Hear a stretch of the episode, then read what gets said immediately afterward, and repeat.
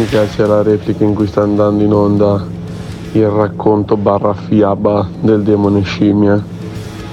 Cioè io alle 6.47 mi ritrovo già super mega rincoglionito per colpa vostra. Sto capendo un cazzo. Buongiorno, parrucchieri milionari, amanti degli augelli e contessine lesbo chic che si dichiarano suorine. Nella puntata di ieri abbiamo capito che, sebbene dichiararsi eterosessuali sia in qualche modo passato di moda, qui al Morning Show la figa non solo la rispettiamo, ma ci piace pure tantissimo. E se proprio vi stufasse? Beh, c'è sempre il culo. Quello poi mette d'accordo davvero tutti. E dunque io vi provoco e voi, mi raccomando, non esitate a rispondere, che qui c'è posto per tutti. Di cosa parla il morning show stamattina? Chi lo sa? Ti dico solo una cosa. Ho letto il tuo libro che io consideravo un libro di merda. Eh, Ti dico solo un una cosa, caro Alberto Gottardo. Gottardo si ama, si odia, si odia, si ama.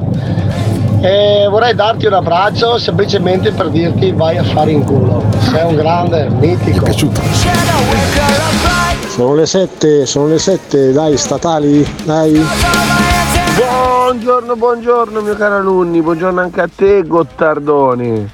Martedì 24 gennaio 2023 e come tutti i giorni sono ansioso di sapere cosa cazzo parleremo subito stamattina, se di puttane, se di tasse, se di cimiteri. No.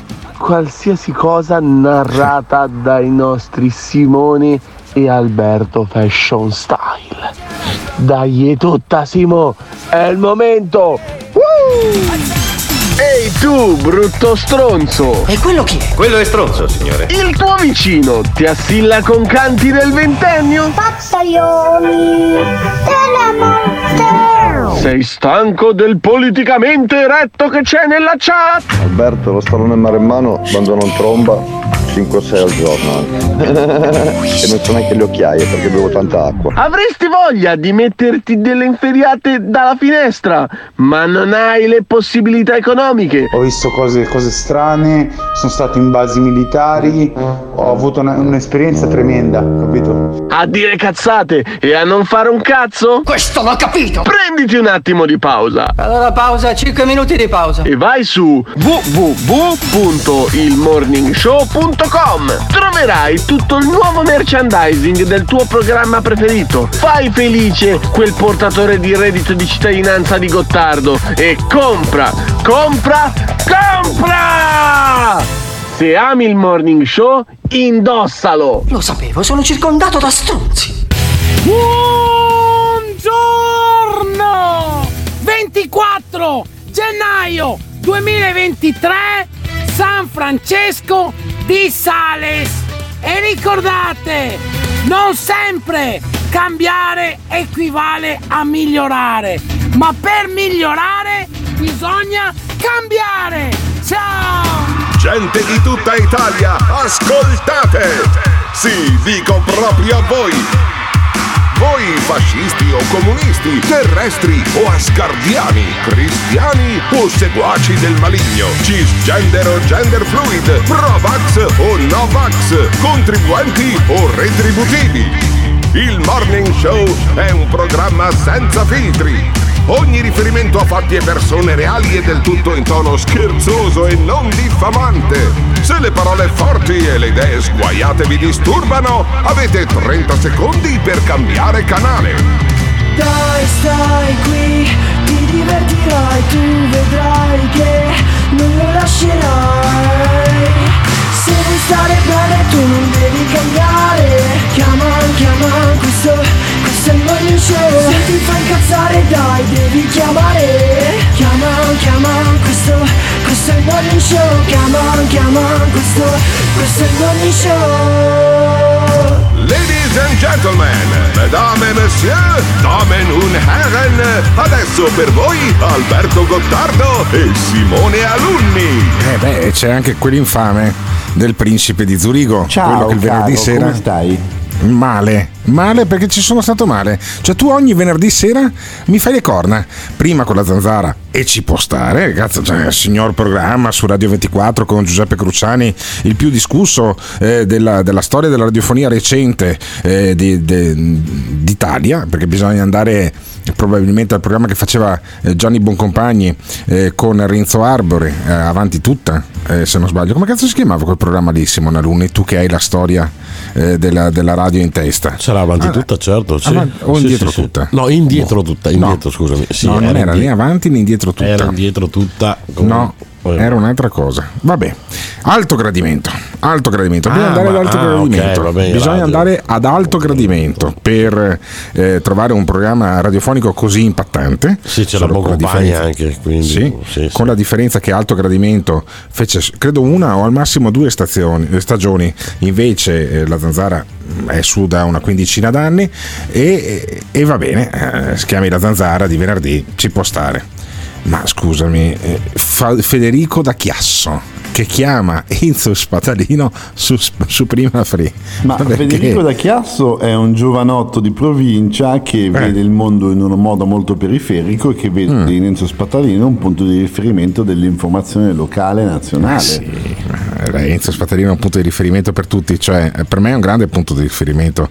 Eh, Enzo Spatarino, dicono addirittura qualcuno, qualcuno sostiene che sia mio padre. Allora, Enzo Spatarino per me è un punto di riferimento nel come non fare informazione. Come, cioè, se mi trovate a 70 anni eh, plurinfartuato a sbattere sul tavolo e che è l'unica cosa intelligente che fa tra le altre cose, eh, dicendo delle cose enormi con degli ospiti improbabili, ammazzatemi. Ecco, io se devo essere come Enzo Spatarino voglio essere ucciso, Eh, voglio, voglio l'eutanasia, voglio che mi portino in Danimarca, in Svizzera e mi facciano una puntura radiofonicamente parlando, eh, eh, perché vuol dire che ho toccato il, il basso, il- anzi il profondo.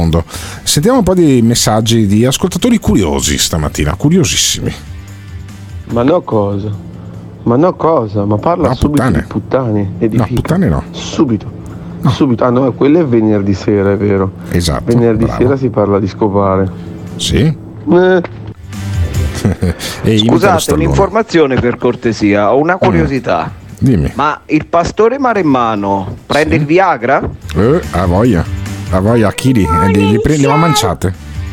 Cos'è questo? Morning show. Ciao Tilly, ciao amore mio. Allora, ciao. C'è la, c'è la bambina, la figlia di Antonio, l'ingegnere eh, di Nottingham, quello che progetta aerei che vanno ad idrogeno, ok? Gente che, ascol- che ha, tre cervelli, non uno, per fare una roba del genere. Ecco, colui eh, fa imparare l'italiano alla piccola Tilly attraverso l'ascolto del morning show.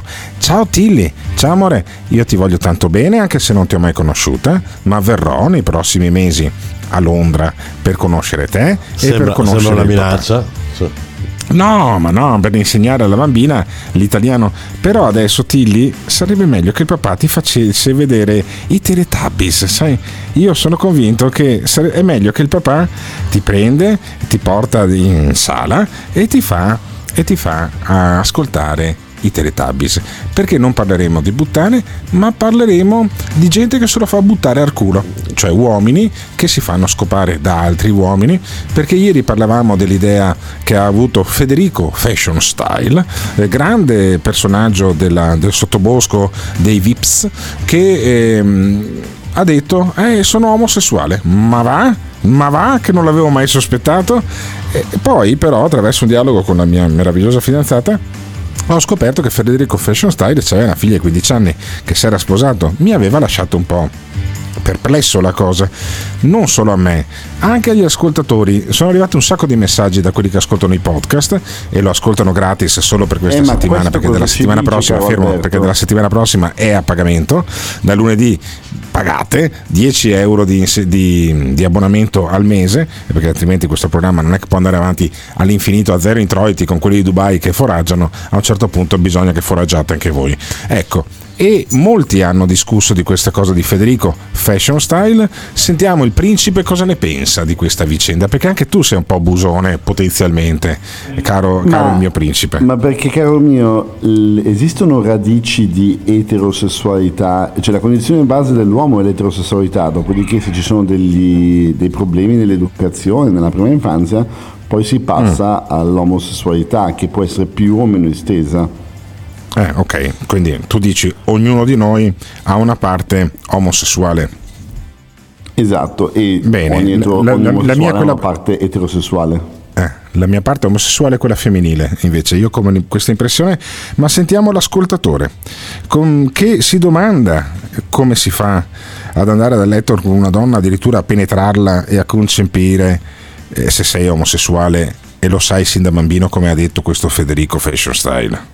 Cioè a questo punto nutro dei seri dubbi sul fatto che la figlia di Federico sia sua figlia biologica. Cioè, ma come cazzo fai?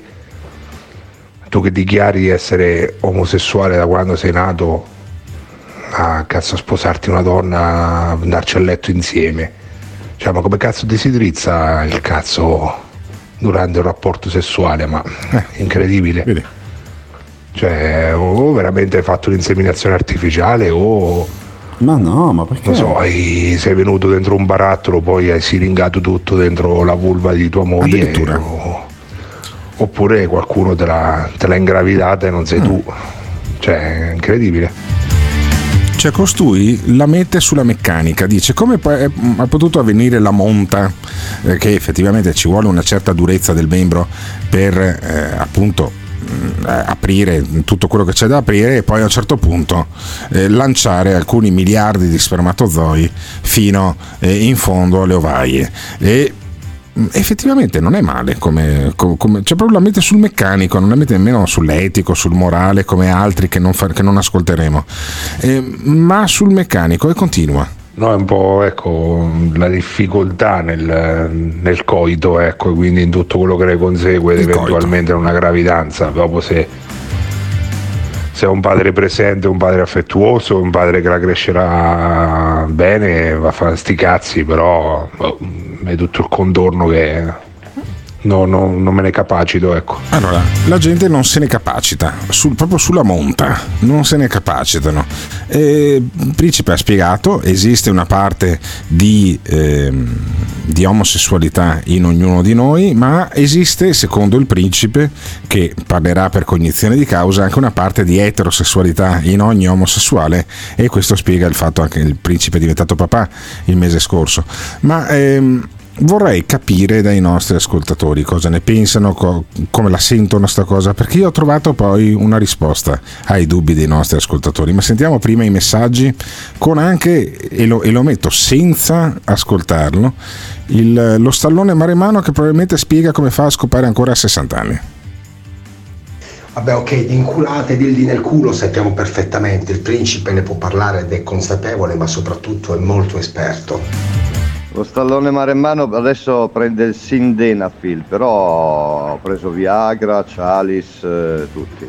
Eh, Camagra, quello in bustina in gel, tutti li usati. Eh, che cazzo, a me piace trombare 3, 4, 5 ore, eh, che cazzo, mica voglio fare una sveltina, belli. Sildenafil, da 25 microgrammi, 4 pastiglie, 11 euro in farmacia, succedaneo del Viagra. Ah, Silvenapil, vabbè, se qualcuno ha problemi di erezione una empirico, un, un empirico consiglio da parte dello stallone marimano.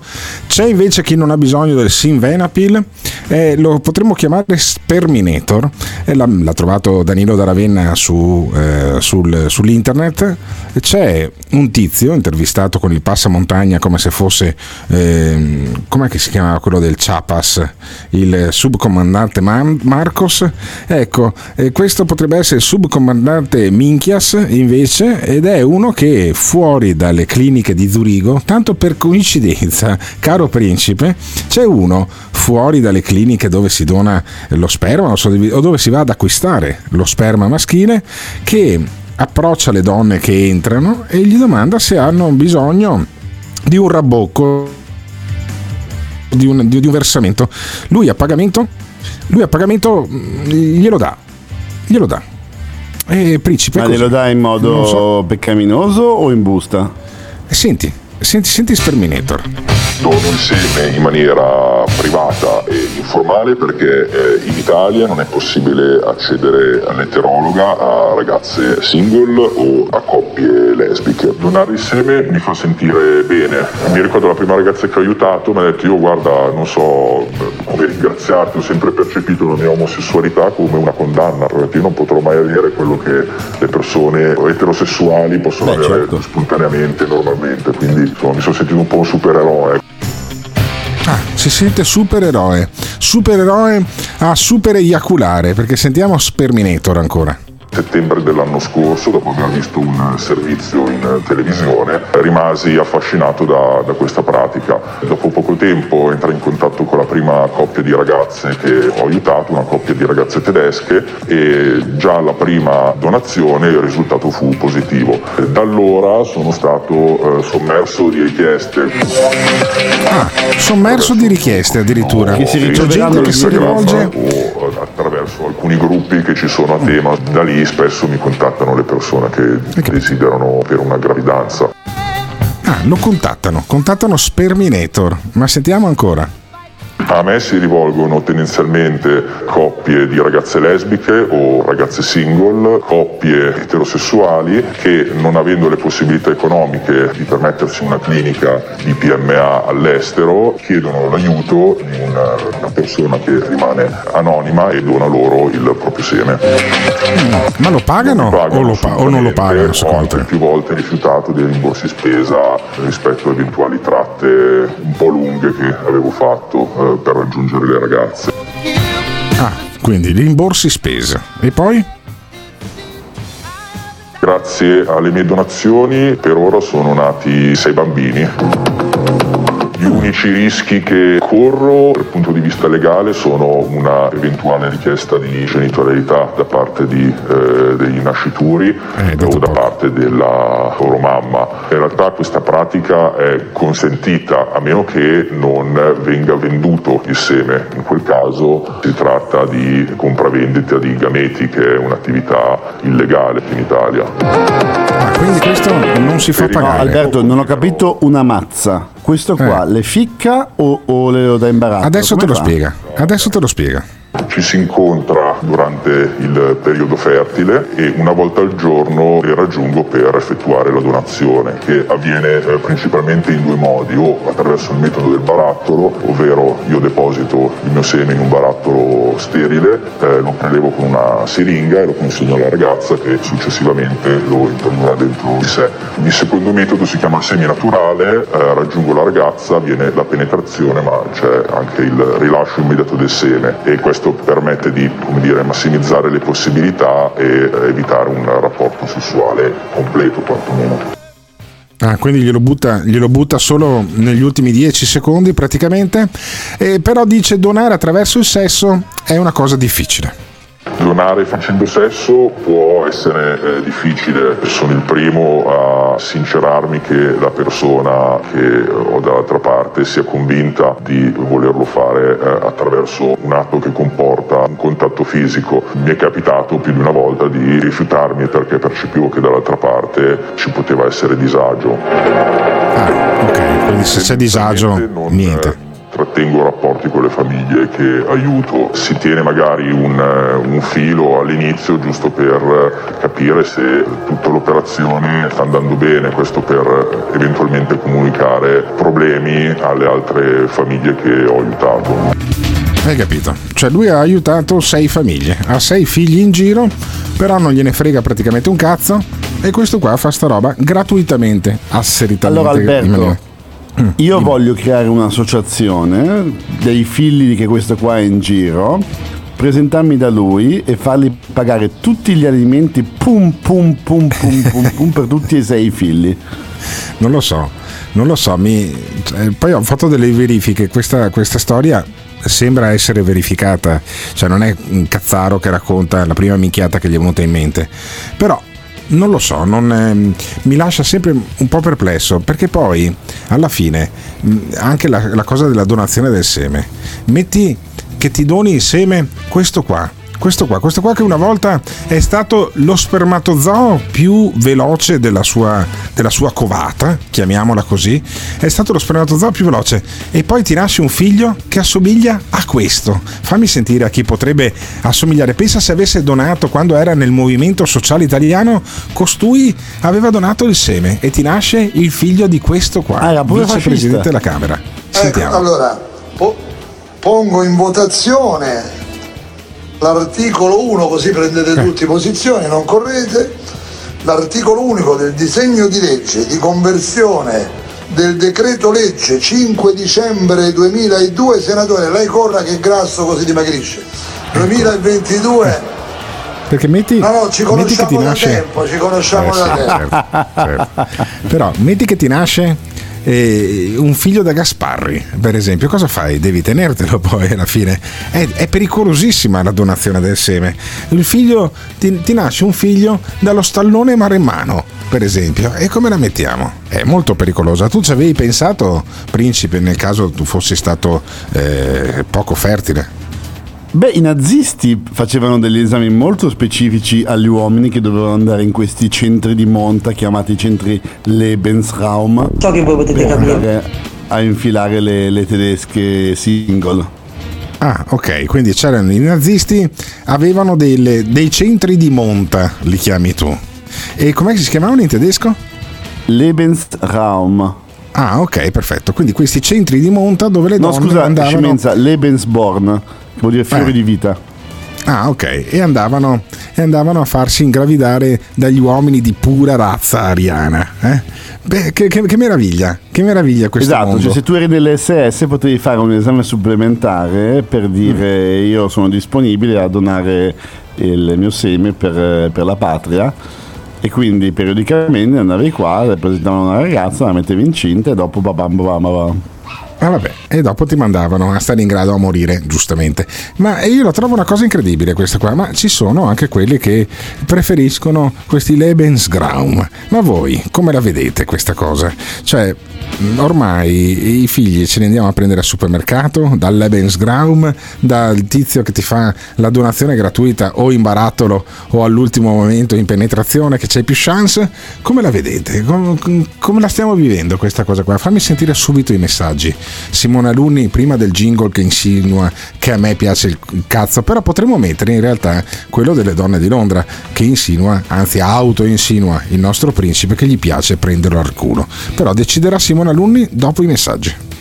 Comunque io devo onore e merito ai, ai gay, agli omosessuali, perché non so se sono una lobby, però tra di loro si aiutano molto a trovare lavoro, a... cioè non esistono omosessuali senza lavoro, basta che alla comunità chiedano e trovano e anche tutti gli altri aiuti, cioè non si inculano insomma. Quando sento il pastore maremmano che parla di figa o di erezioni o di, o di sesso mi viene il volta stomaco. Albè, per il favore, più tardi, fallo sentire solo venerdì. Ma la domanda, le monte come avvengono e se avvengono? Ah, quindi con la scusa di inseminarle praticamente scopa gratis questa, ecco perché non vuole contributo, perché non vuole essere inculato. Ladies and gentlemen, from Los Angeles, California, il principe di Zurigo. Le donne di Londra vogliono lavorare in banca. Le donne di Londra vogliono aprirti il culo. Le donne di Londra ti riportano alle char. E non è il caso di guardare la scollatura. È veramente una, una cosa inascoltabile, non azzecca una nota neanche sotto tortura. Principe, è meglio che parli di roba che capivi, che conosci, politica, economia, eccetera, eccetera. Non cantare, ti prego. Terma del principe da Zurigo, non lo fate cantare, vi prego. Le donne di Londra. Cosa ha fatto il principe da Zurigo con le inglesi? Le donne di Londra vogliono aprirti il culo. Gli hanno buttato al culo? Le donne di Londra ti riportano alle char. E non è il caso, si mettono il dindolo. Non è che ti è capitato di stare a Londra con una che a un certo punto ti ha fatto conoscere determinati piaceri proibiti? This is the morning show. Ma allora diciamo che questa pratica non è una novità assolutamente. Pensate che Mick Jagger l'ha sempre fatto e senza farsi tanta pubblicità, lui ha donato se stesso e ha avuto figli in giro per il mondo, un po' li conosciamo, un po' sicuramente no. E va benissimo così. D'altra parte, se una donna vuole, vuole, si intestardisce, lo sapete meglio di me. Finché non ottiene, batte i piedi e rompe le palle. Lui metti giusto la puntina dentro, è vero, giusto perché devi inseminare. Ma vai a fare in culo, questo è un altro maniaco sessuale come lo scatolone. Buongiorno Alberto, a me sentire questa storia viene in mente una puntata di Griffin dove Peter Griffin scopre la donazione dello sperma e saltano fuori che hanno a 5.000 figli, tutti con la sua stessa fase. Meraviglioso. Non la farei tragica con questo individuo. È stato il primo spermatozoo alla russa, lo stanno lemare in mano. È stato il primo spe- spermatozoo centomini. È stato il primo spermatozoo Salvini.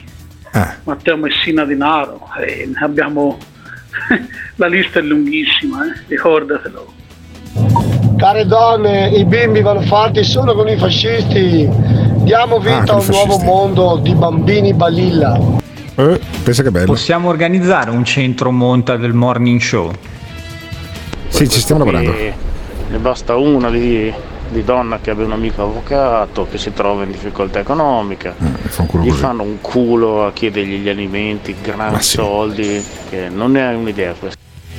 Senti, è casino di sottofondo, ma è troppo freddo, ti va un culo, non lo spengo il riscaldamento. Ma la domanda è, il venerdì è anche in diretta e poi il podcast, il podcast a pago o No. non è in diretta, stronzoni? È in diretta. Perché secondo me ce n'è veramente tanto tanto bisogno di quel tipo di programma, perché Ah. siamo a livelli bassini, eh? siamo quasi, non diciamo homo sapiens, ma un po' trogloditi sì. Addirittura. Addirittura trogloditi. Allora, venerdì sera, eh, dalle 18 alle 19, ci sarà il podcast con Love Coach eh, Giada Baccianella. Il primo podcast, visto che poi Simona Luni lo metterà in onda finita la diretta, quindi la sera del venerdì al massimo, la mattina del sabato, ma credo che già la sera del venerdì l'avrete disponibile. Ecco, quello sarà gratuito. Poi, dopo il 30 di, giu- di gennaio, cioè dopo lunedì prossimo, tutto sarà a pagamento, compreso anche il podcast del venerdì. Solo che il podcast del venerdì, quello che parla di sesso, sarà ascoltabile solo a pagamento, cioè non è che poi dopo una settimana lo smoliamo gratis, no, quello è solo a pagamento, Quella- il primo gratis per tutti e poi gli altri se li ascoltano solo gli abbonati oppure vi mettete in diretta come tutti dalle 18 alle 19 potete fare le domande a Giada Baccianella potete interagire con me sul tema del sesso che tratteremo sempre di meno la mattina appunto per dare spazio al pomeriggio. E infatti noi non, parleremo del tabacco perché io non fumo più da 2014 non parleremo di Venere, cioè del sesso, perché appunto ne parleremo venerdì, ma possiamo parlare invece di Bacco, cioè del vino, perché c'è addirittura Bassetti che insieme con Porro si è confrontato su una uscita della virologa Viola. Ormai i virologi non parlano più del Covid, perché del Covid, mm, cazzo parli del Covid, è finito. E allora la virologa Viola ha detto che il vino fa male, che quelli che bevono il vino hanno il cervello più piccolo, che fa schifo al cazzo e tutto quanto. E pensa che questa ha lavorato in Veneto, e forse eh, qualche motivazione ce l'avrà anche per la sua convinzione. E Porro e Bassetti si sono incazzati con la Viola. Sentiamo Porro e Bassetti. Sembra che non si possa più eh, bere il vino eh, in un paese che in qualche modo lo ha sempre bevuto, perché alcuni esperti dicono che causa il tumore. Certamente potrebbe causare il tumore e altre malattie, ma quando se ne consumano grandi quantità. Allora la domanda che io mi pongo è ma quando noi andiamo a comprare il burro, quando andiamo a comprare lo zucchero, la Coca-Cola o altre bevande gassate, zuccherate, che siamo- sappiamo benissimo che fanno malissimo e che possono evidentemente far venire malattie anche molto gravi, c'è scritto sulla confezione della Coca-Cola non comprarlo perché nuoce gravemente alla salute oppure sul burro? No, non c'è scritto. Eh, non c'è scritto, però eh, la, mm, l'Irlanda del Nord, per esempio, vuole mettere sulle etichette di vino, mica solo su quello italiano, nuoce gravemente alla salute. E la mm, virologa Viola, quella molto carina che eh, appunto ha imperversato sulle tv per un sacco di tempo, sostiene che fa male. C'era tutta una pagina sul Corriere della Sera. E allora Bassetti dice: Ma perché bisogna deturpare le etichette del vino? Allora non vedo perché noi dobbiamo deturpare quella bellezza delle bottiglie di vino italiane, francesi, di qualunque altro paese scrivendo nuoce gravemente alla salute. Ci sono tantissime cose che fanno male, è solo un problema di quantità. Nessuno ha mai detto che bisogna abusare con il vino, nessuno ha mai detto che bisogna esagerare, ma io credo che un paese come questo che ha insito nel suo DNA, nella sua cultura, eh, l'essere cresciuti con il vino, eh, sia importante tutelarlo e sia soprattutto importante dire che non credo che un goccetto di vino bevuto saltuariamente faccia male. Questo è un messaggio che non deve passare, è un messaggio che noi dobbiamo fare per difenderci. Eh, difendiamoci, difendiamoci, difendiamo il vino. Eh, secondo Bassetti, Vabbè, ma la stessa difendiamo... cosa, caro Alberto, vale per, eh, per i sigari, per esempio. Cioè, Vabbè, io quando però, vado a comprare sai- una bella scatola di cubani che ne fumo Mm. uno ogni due settimane, perché cazzo mi devi scrivere sopra che il fumo 9 che ci metti al buco del culo? Sì, Eh, per ne carità, non lo so. Allora, il sigaro.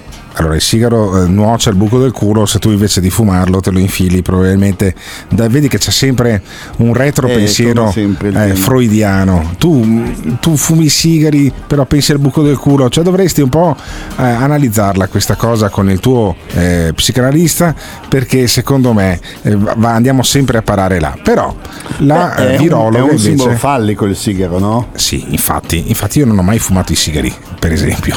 Ci sarà un motivo per cui non ho mai fumato i sigari e tu sì, però usciamo da questo cul-de-sac perché non stiamo parlando di sesso, stiamo parlando di vino e c'è la Viola, la- questa virologa, eh, Antonella mi sembra che si chiami, che, o Alessandra, una roba del genere, che ehm, smesso di parlare del Covid si è messa a parlare di vino, un'intera pagina sul Corriere della Sera per dire che appunto il vino fa male, e sti gran cazzi, e che però fa venire eh, il cervello piccolo e non bisogna berlo, è giusto mettere sulle etichette le avvertenze e arriva poi sulla scena Nicola Porro, uno che produce vino, produce ottimo vino e ottimo olio in una tenuta enorme che ha in Puglia e Porro incazzato come una iena. Sentiamo Porro. finalmente arriviamo Nello alla questione della eh, eh, Antonella Viola fa una pagina intera della stampa la stampa è il giornale di Einaudi no sto scherzando figurati un po' la stampa dei piemontesi di quelli che vivono col Barolo quelli che si fanno eh, ma non solo Nebbiolo eh, quelli che ehm, hanno fatto i grandi vini italiani. Devo dire la verità no? Che ehm, ci spiega, ci spiega, ci spiega la Viola oggi, vi spiego perché mm, un aperitivo rischia di accorciarci la vita.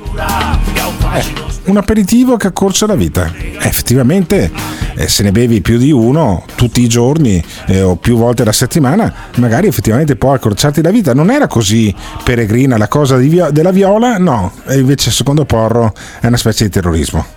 Noi abbiamo una virologa, mi sembra che fosse tale, che ci spiega che anche un singolo bicchiere di birra o vino è cancerogeno e nelle prime righe ci spiega che non sono opinioni personali, ma che è la scienza che lo dice. Curioso che eh, Mariano Bizzarri, per citarne uno, ma per citare anche Matteo Bassetti, Mattia- Bassetti che fa il virologo come lei, eh, l'oncologo Mariano Bizzarri dice una, do- una dose moderata di vino rosso riduce l'incidenza di diverse malattie, tra cui alcuni tumori. Quindi le opinioni personali non sono opinioni personali quelle da Viola, è la scienza che lo dice. Eh, allora, eh, anche lì è come il virus, cioè ci siamo rotti subito in due partiti, quelli pro e quelli contro. Sentiamo i nostri ascoltatori che stanno arrivando un po' di messaggi, scarichiamone un po' Simone. Ma come non si parlerà più di sex la mattina per dare spazio No. alla vaginella la No. sera? Non Esatto. esiste proprio che la mattina siamo tutti freschi, ci sono gli alzabandiera e per la favore. sottoscritta lo pretende. No, niente da fare, solo il Oh, ma tra Bassetti e Radio da Bologna il cazzo cambia, cioè parlano uguale. Come sei messo, dai? Ma sì, dai, attacchiamo sempre di più uno dei paesi tra i più grossi produttori di vino. Allora, le arance bisogna comprarle in Spagna, il latte in Germania, il vino non comprato in Italia, eliminate il vino dal mondo. Basta! Se volete cancellare, fatelo. Il problema non è la professoressa Viola che dice le puttanate, deve per forza essere protagonista del suo tempo. È l'Europa che vuole mettere su tutte le bottiglie questo cazzo di etichetta, come in Irlanda, perché tutti dobbiamo essere uguali, ma voi Ma non è sbagliato. potete paragonare il problema alcolico che ha l'Irlanda con quello dell'Italia? Ma andassero a fare in culo, Europa di merda, su questa roba. Secondo me non è sbagliato. La virologa Viola ha per caso un account di OnlyFans? Chiedo per un amico. eh. No, non ce l'ha. Osceni entrambe, sia la signora Viola che l'amico Porro. Eh, tutte e due veramente eh, una farebbe bene a fare il suo lavoro che è quello di, di ehm, come cazzo si chiama virologa quello che è immunologa e non straparlare a cazzo di uno studio tra l'altro contestatissimo ehm, perché anche il, il consenso scientifico è che un bicchiere di vino al giorno fa bene non fa male però vabbè l'altro invece si mette a fare la macchietta per carità il tuo programma fa, fa il cavolo che gli pare però dai su Non piace, non piace all'ingegnere di Nottingham né la posizione della Viola né la posizione di Porro. Fammi sentire un altro po' di Porro, Simone Luni. Io penso che la Viola possa dire tutto quello che vuole, quello che non può dire è questo, è che non sono opinioni personali, per cui questi dittatori della scienza come la Viola, che ci hanno chiuso in casa, che ci hanno spiegato che con i vaccini non ci contagiavamo, che ci hanno spiegato eh, che il lockdown è il giusto, che ci hanno spiegato il Green Pass,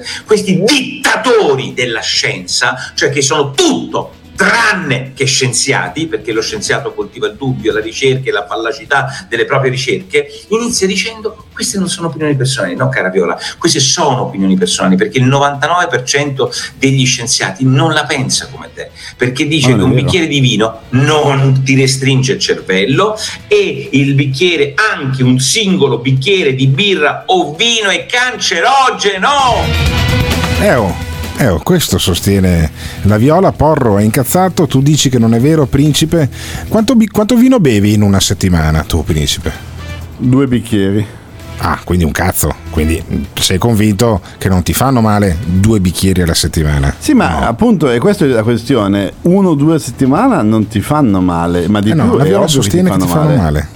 Ti fanno male anche due bicchieri, secondo la Viola, l'intervista che è uscita sulla stampa e che fa un po' da sponda poi all'orientamento dell'Europa. Sentiamo ancora Porro che non, dice io non mi fidavo della Viola neanche sui, mm, sui vaccini e sul virus, figurati sul vino. Io dico libera di poterlo dire, ma noi liberi di pensare che questi erano gli informatori scientifici durante il Covid. Cioè noi ci fidavamo della viola e la consideravamo una specie di oracolo, quella che ci dice becchi un bicchiere di vino, sei è cancerogeno. Un bicchiere di vino è cancerogeno. Noi ci fidavamo di lei, noi ascoltavamo lei, noi intervistavamo lei. E invece di continuare a farlo, dovremmo fare una gigantesca pernacchia se la cosa non fosse seria, perché questi ci hanno chiuso in casa. Eh, ci hanno chiuso in casa, eh, dice basta con la viola, io dico basta con Porro, stanno arrivando un sacco di messaggi, un messaggio di un barista per esempio, sentiamo il barista. Buongiorno a tutti, da sommelier posso garantirvi che non è vero quello che ha affermato la virologa, perché i polifenoli e i tannini, soprattutto nel vino rosso, aiutano la circolazione del sangue e danno una mano appunto a prevenire gli infarti. Poi per quanto riguarda i tumori non lo so, però sicuramente per gli infarti. Tra l'altro nel 1700 uno studio condotto da esperti Il 1700. Eh, ha dimostrato che nella re- la regione di Bordeaux in Francia e in particolar modo in tutta la Francia, ma soprattutto in quella di Bordeaux dove si produce da sempre il vino rosso, uno dei migliori, comunque tanto vino rosso, l'indice di infarti, le morti di infarti che facevano era pressoché basse. eh, nullo. Quindi Certo. Con i sofisticatissimi strumenti statistici Eh, del non 1900. Fermo, fermo, eh, sì, è logico. Nel 1700 morivano di peste o di infezione o di parto. Non facevi in tempo a morire di infarto. Capisci? Cioè, è bellissimo. Lui dice: Io sono sommelier, bevo il vino tutto il giorno, lo vendo perché ho anche un locale e poi PAN! Ti spara la puttanata dello studio nel 1700. È bellissimo. Io muoio quando arrivano, arrivano queste cose qua. Fammi sentire degli altri messaggi, Simone Aluniva. Eh, non piace no all'ingegnere di Nottingham, non la pensa come lui politicamente, per cui è chiaro che non gli piace, qualsiasi cosa dice è una cazzata. Ma che stessero nel loro campo e non rompessero i coglioni su qualsiasi cosa. Ora persino il vino. Sa- sai cosa, Albe? Che andassero a fare in culo. Loro e le loro puttanasse si occupassero di virus e basta. Fanculo. lista bivalenti perché fa la zuppa in un modo e Quarta Repubblica in un altro. È il più Porro. basso punto del giornalismo bieco in Italia. Ma no, è buono. Come porro, ingegnere? Tu dovresti essere un liberale, non un cazzo di comunista, ti prego. Caro Alberto, bere è un atto di generosità, perché ridurre il proprio cervello per omologarlo con quello degli astemi è una forma di integrazione. Ecco, vedi. Ma la scienza non la puoi tirare per la giacchetta, l'alcol fa male, punto. Dopodiché dobbiamo difendere gli interessi enormi della, dell'enologia italiana e quindi non fa più male. Ben venga un bicchiere di vino, però sì, rendiamocene conto. Sì, sentiamo, sentiamo l'ingegnere che lascia due messaggi, l'ingegnere di Nottingham. Breaking news, prima o poi moriamo tutti, quindi godetevi la vita. Se volete bevervi un bicchiere di vino, bevetevi il bicchiere di vino che non sarà quello ad ammazzarvi, ma sarà sicuramente qualcos'altro.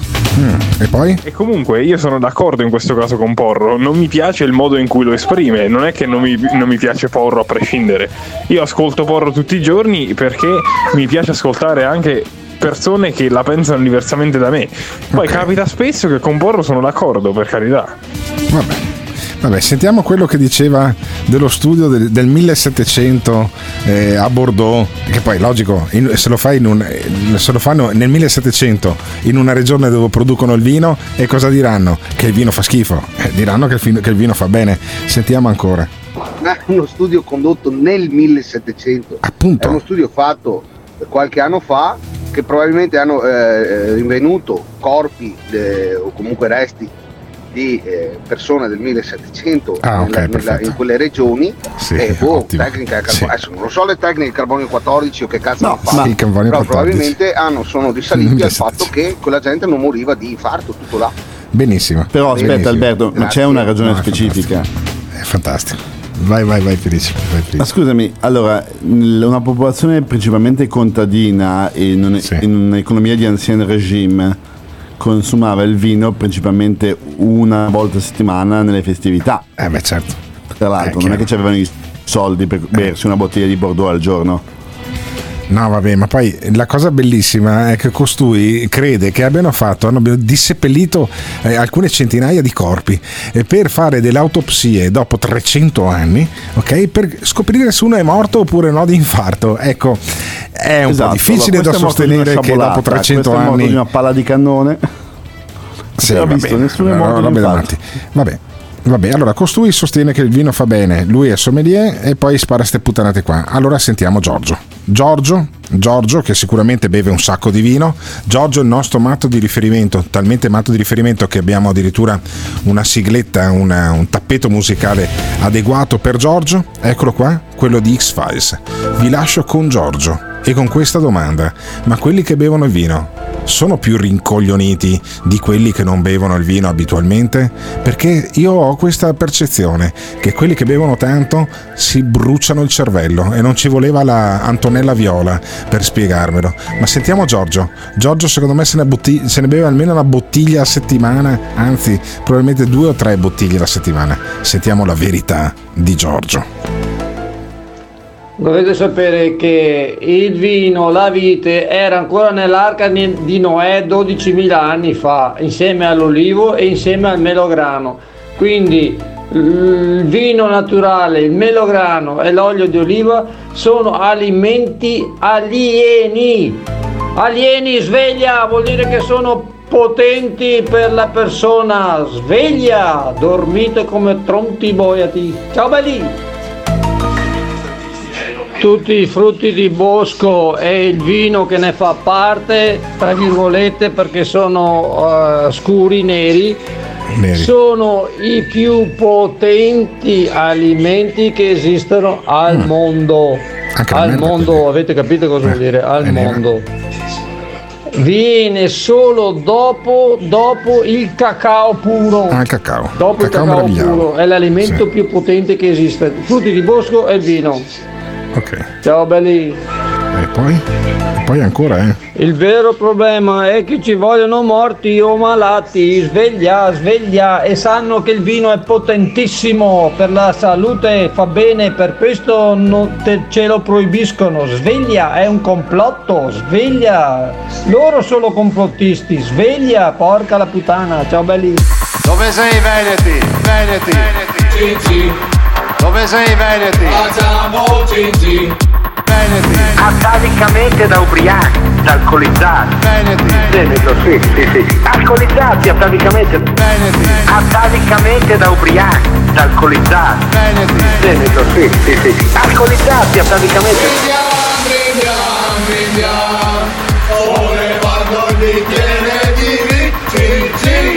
Veneti. Noi abbiamo, noi abbiamo l'alcol che ci protegge. Se Veneti fossero buoni come i loro vini, sarebbe il paradiso. Dovrebbe essere una cosa stupenda, stupenda, stupenda, stupenda. Noi abbiamo, noi abbiamo l'alcol che ci protegge. Paga davvero, faço-me un giro, dai dammi qua, versi una grappa. C'era tutta una roba del genere. Paga davvero, faço-me un giro, dai dammi qua, versi una grappa. C'era tutta una roba del genere. Dove sei Veneti? This is the morning show. Comunque, con tutto rispetto per Giorgio, ma anche tutte queste persone che danno questi numeri, adesso Giorgio ha detto l'arca di Noè 12.000 anni fa. Poi si parla che la Terra ha cosa? 20 miliardi di anni. Si può sapere da qualcuno illustre l'essere umano quando è nato? Io dico soltanto una cosa, l'alcol è la peggiore droga che esiste al mondo, con il tabacco, l'eroina, la cocaina, ok? E la caffeina. Lo sappiamo perfettamente perché provocano una ehm, dipendenza di quelle di altissimo livello. Ma io faccio una domanda sia a te che al principe Alberto, ma se liberalizzassimo tutto non sarebbe meglio? O, o una parte delle sostanze, visto che far fumare qualche cannetta ai ragazzi sicuramente meglio che farli andare in coma etilico ogni settimana come accade? Dato che è passato da Billy Idol a sta roba qua, dai Simone, beviti una boccia di vino, voilà che è meglio. Eh, però le scelte musicali di Simone Alunni non si contestano, eh, lo si ama e basta, per cui sceglie lui cosa cazzo mettere, ha messo questa specie eh, di musica country padana che anche a me fa cagare il cazzo, però il testo aveva, eh, aveva una sua attinenza con il contesto. Stiamo Era, parlando era- di vino. era il testo, era il testo, era il testo. Sì, sì, la, la musica faceva veramente schifo, anche il testo mh, in mezzo dialetto padano, che non è neanche padovano né veneziano, proprio roba da sottocultura, però ci stava, ci Che stava in questa, palle, in questa casa, palle, in questo caso qua. Palle. Ah, in questo caso qua era perfetto. Io non voglio più sentire questo, questo gruppo orrendo. Non- spero che mi si brucino i padiglioni auricolari la prossima volta. Però il testo parlava di, di bere, parlava delle bevute che si fanno particolarmente in Veneto, in Friuli, Venezia Giulia. E in qualche maniera aveva, aveva senso che Simone Luni lo mettesse. Per cui io difendo e difenderò sempre le scelte stilistiche e musicali di Simone Luni, che è uno dei migliori DJ che abbia mai conosciuto eh, in vita mia, fino a 5 minuti fa. Fino a quando ha messo in onda sta merda che per fortuna sul podcast poi viene tagliata quasi tutta. E allora ehm, continuiamo a parlare di vino. Continuiamo a parlare di vino. eh, Giorgio sostiene che è un alimento alieno, che è una cosa che fa male o fa bene, eh, lo decide la viola, invece la virologa. Però eh, Giorgio, il nostro matto di riferimento, è particolarmente prolifico. Beccatevi questo altro messaggio di Giorgio. Io i messaggi di Giorgio li metto senza neanche ascoltarli. Sentiamo. Ha ragione il ragazzo di prima, quello che diceva dello studio del 1700, sveglia porca la puttana, perché il vino pulisce le arterie, fa bene al cuore, non sapete niente, non sapete, non ascoltate questi deficienti di, di virologi del cazzo che non sanno niente o fanno finta di non saper niente. Il vino fa benissimo, Il vino fa pulisce benissimo. le arterie e, Pulisce le e- e ossigena il sangue, sveglia. Ah, addirittura. Il Sveglia. sangue è un materiale alieno che abbiamo dentro di noi, sveglia Ah, alieno. il sangue, quando tu vai a inquinare il sangue ti ammali o prima o poi ti ammali, ti succede qualcosa, sveglia il sangue, dovete lasciarlo stare puro, è connesso con tutta l'altra materia eterica che non sapete un cazzo, non sapete. Ciao belli. Eh, Simone, chiamami Giorgio. È tanto che non chiamiamo Giorgio, ma io dopo questa cosa lo chiamerei Giorgio. Minuti, fammi fare tre minuti di Giorgio, dai. Tre minuti di Giorgio che ci spiega eh, che il sangue è una materia aliena, che eh, il vino fa bene, anche in grandi quantità, evidentemente. Io Giorgio voglio sentirlo. Intanto fammi sentire i messaggi che sto passando, che così intanto vediamo se risponde. Fammi sentire il messaggio. Ecco appunto, se il vino pulisce le arterie, Giorgio, fatti una perra di vino, magari Eh. guarisci. Giorgio, buongiorno. Quanto vino bevi tu in una settimana? Sii sincero. Eh, circa eh, 4, 3, 5. 4 litri alla settimana? Sì. Eh, quindi me- mezzo litro al giorno praticamente, non è poco. Non sei preoccupato per le tue arterie e per il tuo fegato? No, figuri, guarda che io conosco tutto, so tutto. Tu sei tutto. Tu sei tutto. Quindi 4 Figurati. litri, 5 litri alla settimana, secondo te non fanno male. Cioè 20 litri No, al mese non fanno male. Eh, è tutta salute. È tutta salute. Medicina, medicina naturale, vera. Ma tu no, la- aspetta Giorgio. Sì, Ma vai, vai, che vai, fai a fare il lavoro che fai, a mettere giù le piastrelle e quant'altro con tutto quell'alcol? Cioè io se bevo mezzo bicchiere di vino al giorno devo andare a letto. No, mezzo, mezzo litro. Mezzo litro di- al giorno. Perché Giorgio? Ma da, da che età, da che età hai iniziato a bere il vino tu Giorgio? Era quando avevo 8 anni. Da quando Quando avevi 8 dovevamo anni? scaricare i cari di, di, di fieno. Ah, Cioè tu a fieno 8 quando ero anni, piccolo. a 8 anni scaricavi i carri di fieno e i tuoi genitori o chi per essi ti davano da bere il vino a 8 anni Sì, in terza guidavo, elementare. guidavo già il trattore, aravo col trattore tutto quanto. Aravi Otto con il trattore a 8 anni, ho Uh-huh. capito, perfetto. Bene, bella infanzia eh, questa qua. E i Mm. tuoi figli? Ai tuoi figli tu dai il vino, Giorgio? E più grande di 12 anni, mezzo bicchiere inizia già adesso, già Ah, mezzo bicchiere, mezzo bicchiere a 12 anni, ho capito, perfetto. Benissimo, e non, e non hai mai naturale. avuto... Non hai mai avuto problemi? Cioè tu sei convinto che campierai 100 anni bevendo Ma- 20 ma sì, litri? io, lo cono- io ho la conoscenza in Hai conoscenze. quindi no. Hai le conoscenze. Hai già so bevuto del vino a quest'ora, Giorgio? Cioè il primo bicchiere, a che ora te lo fai? No, a mezzogiorno bevo A mezzogiorno. Durante, durante il pranzo. Durante il pranzo. Va bene, ok, perfetto. Giorgio, ti sento un po' scarico, per cui ti saluto, ti ringrazio. No, ti ringrazio sto qui. lavorando, è per Eh, vabbè, lavora, lavora, lavora. Io ti ringrazio per il, tempo, per il tempo che dedichi al morning show. Io ti ringrazio, ti abbraccio, ma va bene così. Cioè, quindi 20 litri Ok. di, di vino al mese, secondo Giorgio, non fanno male perché è vino naturale. Lui ha iniziato a berlo a 8 anni. E dopo aver salutato Giorgio, sentiamo un messaggio e poi ci sentiamo Vittorio da Stoccarda, incazzato con la von der Leyen, che lui, lui storpia i nomi. Vittorio da Stoccarda la chiama la bordellaia invece che la von der Leyen. Sentiamo Vittorio da Stoccarda. Ma sentiamo prima il messaggio. Ah, ma io capisco me perché Giorgio è come lei. Perché lei è sempre in Barieg. In Bariec. In Bariec. Sentiamo Vittorio da Stoccarda invece. La proposta di questa, di questa bordellaia della Ursula, che a me francamente veramente mi sta sui, eh, sui marroni, che vuole mettere, vuole invitare gli stati europei a scrivere sopra le bottiglie di vino italiano, evidentemente non solo italiano, certo. che nuoce alla salute. E allora? E allora qual è il problema? Qual è il problema? Eh, lascio in sospeso Vittorio da Stoccarda perché vorrei, finché Simone Aluni ci fa sentire i jingle del cambio dell'ora perché ci siamo già ciucciati un'ora di morning show, vorrei capire dai nostri ascoltatori se fa peggio un bicchiere di vino al giorno o Vittorio da Stoccarda. Sentiamo il messaggio e poi lasciamo, i, lasciamo i nostri ascoltatori con questo jingle.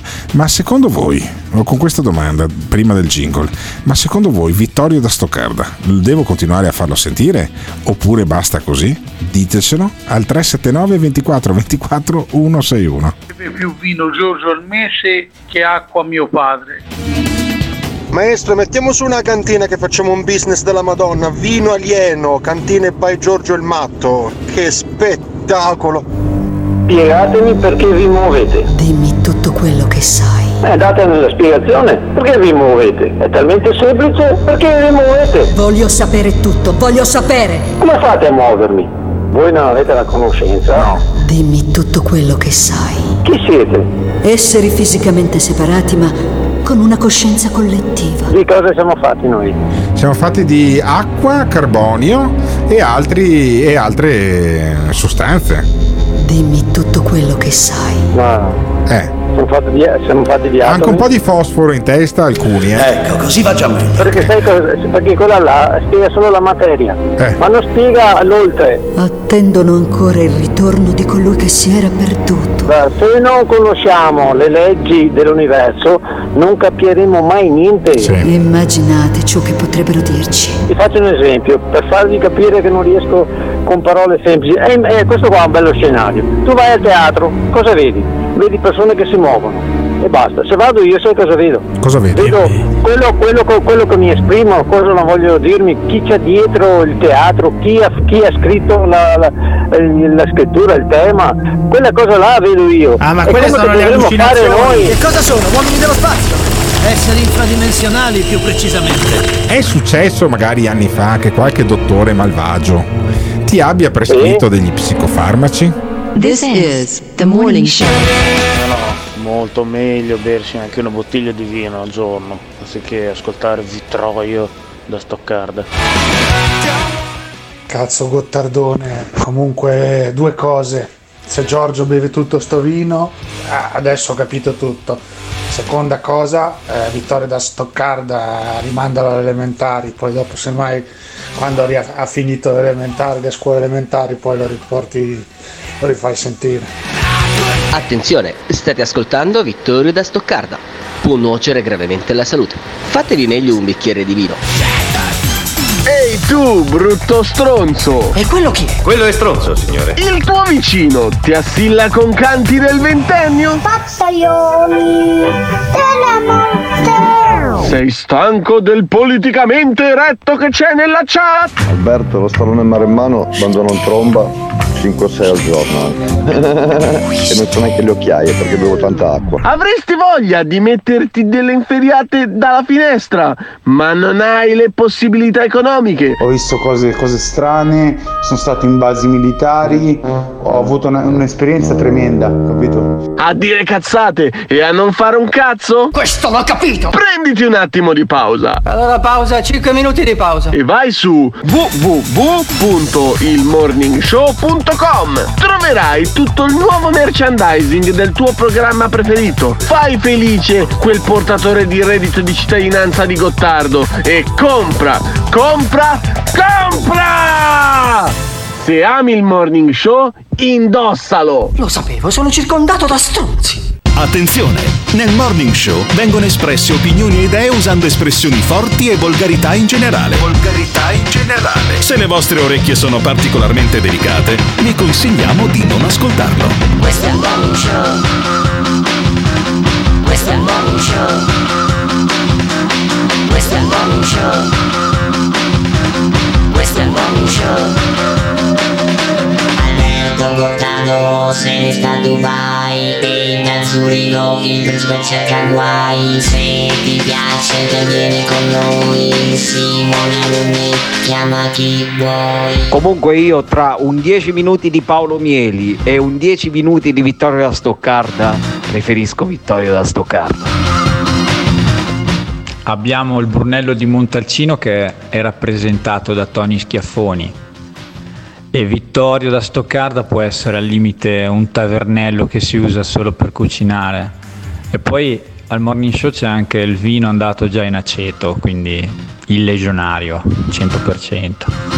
Vabbè, vabbè. e quindi beccatevi sto Vittorio da Stoccarda. Io non pensavo che fosse entrato così tanto nei vostri cuori, ma insomma mm, vi piace, vi piace. Dai, io lo capisco che agli ascoltatori piace questo Vittorio da, Stoccarda, eh, Vittorio Ferro su YouTube, da cui è tratto questo eh, audio mm, dal video di attacco niente meno che alla Ursula von der Leyen, all'Europa che vuole mettere le- sulle etichette del vino che nuoce gravemente alla salute ed effettivamente non è che faccia benissimo, ma qualsiasi cosa, anche se mi bevo 4 litri di Coca-Cola al giorno, probabilmente mi fa male. Però eh, Ma anche se, dice- allora, allora anche se mangi 4 kg di carne, fa, ma tutto Ah, fa è male. logico, cioè, dai, sì, ma che tutto, cazzo tutto è dire? droga, Cioè, eh. come diceva il, il demone scimmia in un incredibile ehm, jingle montato da mm, appunto da come cazzo si chiama? Vedi che ho i vuo- vuoti di memoria, da Pietro La Corte. La corte. Eh, sì, Pietro La Corte. E ehm, niente, questo Vittorio Ferro, Vittorio da Stoccarda, dice che nessuno è mai morto per un bicchiere di vino. Ah beh sì, ok, allora avanti. Io, io non lo capisco. Sono duemila anni e passa che la gente beve vino e nessuno è morto perché beve un bicchiere di vino a tavola mentre mangia o anche due. È chiaro che la cirrosi epatica avviene a coloro i quali abusano di alcol, ma non solo il vino. Lo devono mettere su tutte le bottiglie di alcol, whisky, su tutto ciò che è alcolico, sulla birra.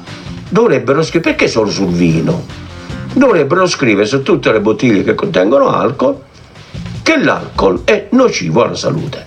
allora lo posso anche capire.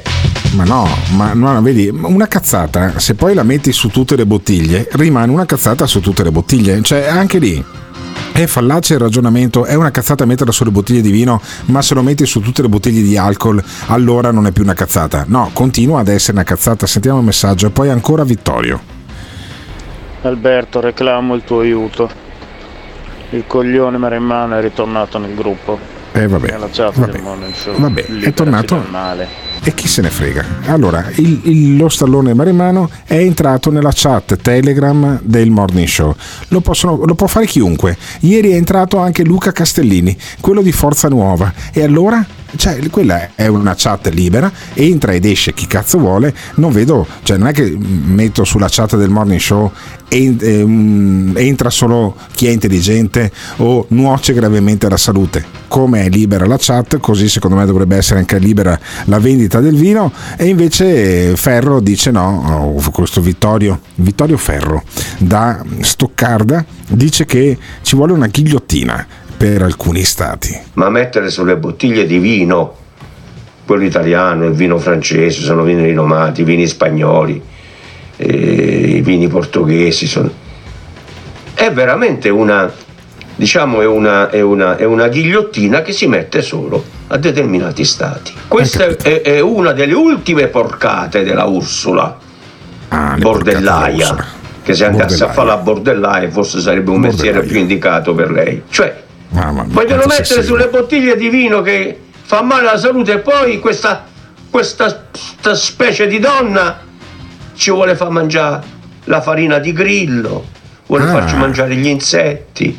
Mm. Ma che cazzo di donna di merda è questa qui? tutto, tutto mischiato, poi con una misoginia di fondo grossa come quella del Pacciani. Sentiamo i nostri ascoltatori, va. Eh, Michael Douglas si è preso un tumore al cavo orale tramite pratiche orali, di sesso orale. Allora, secondo me, essendo una pratica che ha un rischio da questo punto di vista, apporrei un tatuaggio sulla pancia delle Easy Ladies con scritto nuoce gravemente alla salute, Eh, perché provoca questo tipo di, di- di rischio alla salute. Eh, è entrato e allora ti dici, e allora ha già iniziato a rompere i coglioni e mettere le sue foto del cazzo di, di se stesso. Sì, Mamma mia. Allora, Cioè, ma Gottardo inizia il programma sul sesso il giorno della memoria. Il 27 gennaio? Sì. Cioè no, adesso bisogna scrivere subito alla comunità ebraica. Addirittura. Vabbè. E poi questo Vittorio Ferro dice siamo guidati da una cozzaglia di, tor- di corrotti, i corrotti dell'Europa. Cioè, e noi bisogna vivere in una comunità guidata da una, da una cozzaglia di corrotti e di gentaglia che siede lì nella Commissione europea e nel Parlamento europeo. Ma bisogna uscire da questa Europa. Non si può danneggiare una nazione perché a questa gli è saltata in mente, o a chi per lei, quattro bastardi messi lì, che il vino italiano fa male. Ma prima lo volevano mettere sul prosciutto italiano, sulla- cioè sui prodotti del Mediterraneo, quando esiste a livello di scienziati, esiste la dieta mediterranea. Vabbè. Sentiamo il papà fascista. Cosa ne pensa? Alberto ho appena sentito Polegato, no, è stato chiuso quattro giorni semplicemente perché ha fatto le vacanze in Austria. Dunque, Ah, ok, perfetto. Ma chi se ne niente- frega? Niente di sensato, tutte cazzate. Bene, Eh, bene, bene. Domani sono Bene, a pranzo da lui e Bene. magari, dai, E chi cazzo un se po' ne i frega? coglioni sicuramente te li rompiamo. Eh. Oh, ottimo. Allora, perché mi ero informato e avevo in mente di chiamare eh, Ferdinando Polegato perché correva voce ieri che gli avessero chiuso di nuovo il ristorante. Invece no, si è preso quattro giorni di ferie ed è andato in Austria a fare i cazzi suoi. Eh, dall'Austria non è mai arrivato nulla di molto buono poi per l'Italia e per l'Europa, ma comunque lasciamo perdere.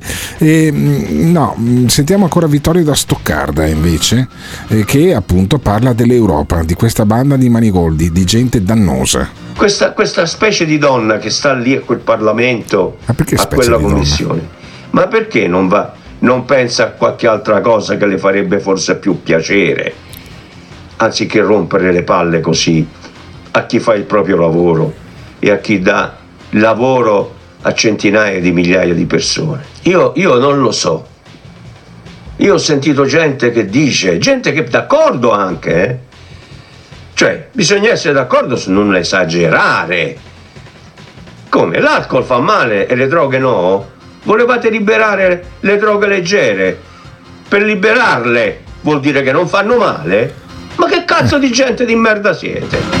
La gente di merda. Eh, Questo è Vittorio da Stoccarda, la voce del popolo, la voce del proprio bassa del popolo, quasi le scurregge del popolo. Ma secondo voi, quanti la pensano come la Ursula von der Leyen? Quanti la pensano eh, come Vittorio da Stoccarda? Perché poi alla fine la democrazia funziona così. Cioè funziona che vale quanto il pensiero di Vittorio da Stoccarda, il pensiero, non so, dell'ingegnere di Nottingham, per esempio.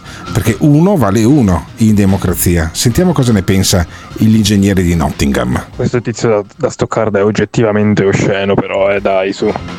È, oggi- è oggettivamente osceno, però lui quando vota dall'estero, caro ingegnere di Nottingham, vale tanto il suo voto da, da Stoccarda quanto il tuo da Nottingham. Sentiamo invece uno degli ascoltatori più intelligenti, secondo me, del morning show. Ah, ma questo attacco alla von der Leyen è musica per le mie orecchie. Guardate che il, Parlamento, la- diciamo la- il Consiglio europeo, la, la- Commissione europea è l'unica che non deve rispondere a nessuno praticamente. È l'unica che non decade, cioè non è come un governo italiano, è qualcosa di sovranazionale e di intoccabile. Mica li abbiamo scelti noi quei pagliacci. La von der Leyen è l'ex ministro della difesa tedesco. Adesso hanno cacciato via quella attuale perché non, non ha armato abbastanza l'esercito tedesco, non è stata pronta. C'era von der Leyen fino all'altro giorno, ma vi rendete conto che gente che abbiamo? Oh, Sì, è così. questo Se- è il se- grande sentiamo limite ancora della l'ingegnere. democrazia, purtroppo. Eh, fammi sentire l'ingegnere Infatti bene. questo è il grande limite della democrazia, purtroppo. È il grande limite della democrazia. Eh no, e invece è la grande bellezza della democrazia in cui uno vale uno. Anche qui al morning show, anche qui al morning show siamo democratici e quindi facciamo sentire con la stessa frequenza Vittorio da Stoccarda, l'ingegnere da Nottingham e il principe di Zurigo, tutti uguali, tutti, tutti sullo stesso livello per me e per Simone Alunni. Ma alla fine, ma alla fine, secondo voi, sta roba qua del vino danneggerebbe il- la produzione italiana oppure anche sti cazzi? Ditecelo al 379 2424 161. Ci sono cose che nessuno ti dirà. Eh, Noi votiamo il personaggio del momento, prima era Di Maio, poi è stato Salvini, adesso è la Meloni, con tutto il rispetto, eh, per carità, ma poi quando vanno al governo crolla, crollano. Benvenuto in Italia. Questo è il tempo della responsabilità. Che l'Italia ha scelto noi. In Italia. Ho, ho- ho il doppio della voglia, della grinta, dell'energia. Benvenuto in Italia. E allora eccovi la prima barzelletta, domani parleremo di programmi e di cose importanti, ma anche questo è molto importante. In Italia. Ma voi siete pazzi, questo è un incubo. In Italia. portano avanti politiche di, di odio, di razzismo, omofobia, sessismo che eh, grazie a Dio le nuove generazioni stanno iniziando a riconoscere. E quindi... Ci sono cose che nessuno ti dirà. E con quattro spicci si può comprare la vita di una Ci persona. sono cose che nessuno ti darà. Più ti tolgono i diritti, più ti tolgono le libertà e più ti possono comprare con quattro spicci. Nessuno ti dirà. Hanno unito il peggio del collettivismo comunista con il peggio del liberalismo consumista, Nato nel paese delle mezze verità. col solo scopo di distruggere il tessuto sociale tradizionale. In Italia. E quindi... Non la tradiremo. This is the morning show. Guarda Alberto, io ti garantisco che la maggioranza del popolo ragiona come Vittorio da Stoccarda. Sicuramente c'è una piccola minoranza che la ragiona come la Ursula von der Leyen o la Ursula von der Pippen. Vabbè, adesso io credo che ci sia anche una quota di misoginia, cioè attaccano la von der Leyen, se fosse stato Mario Draghi l'avrebbero attaccato meno, Eh, quando sei una donna eh, al governo di solito ti attaccano di più.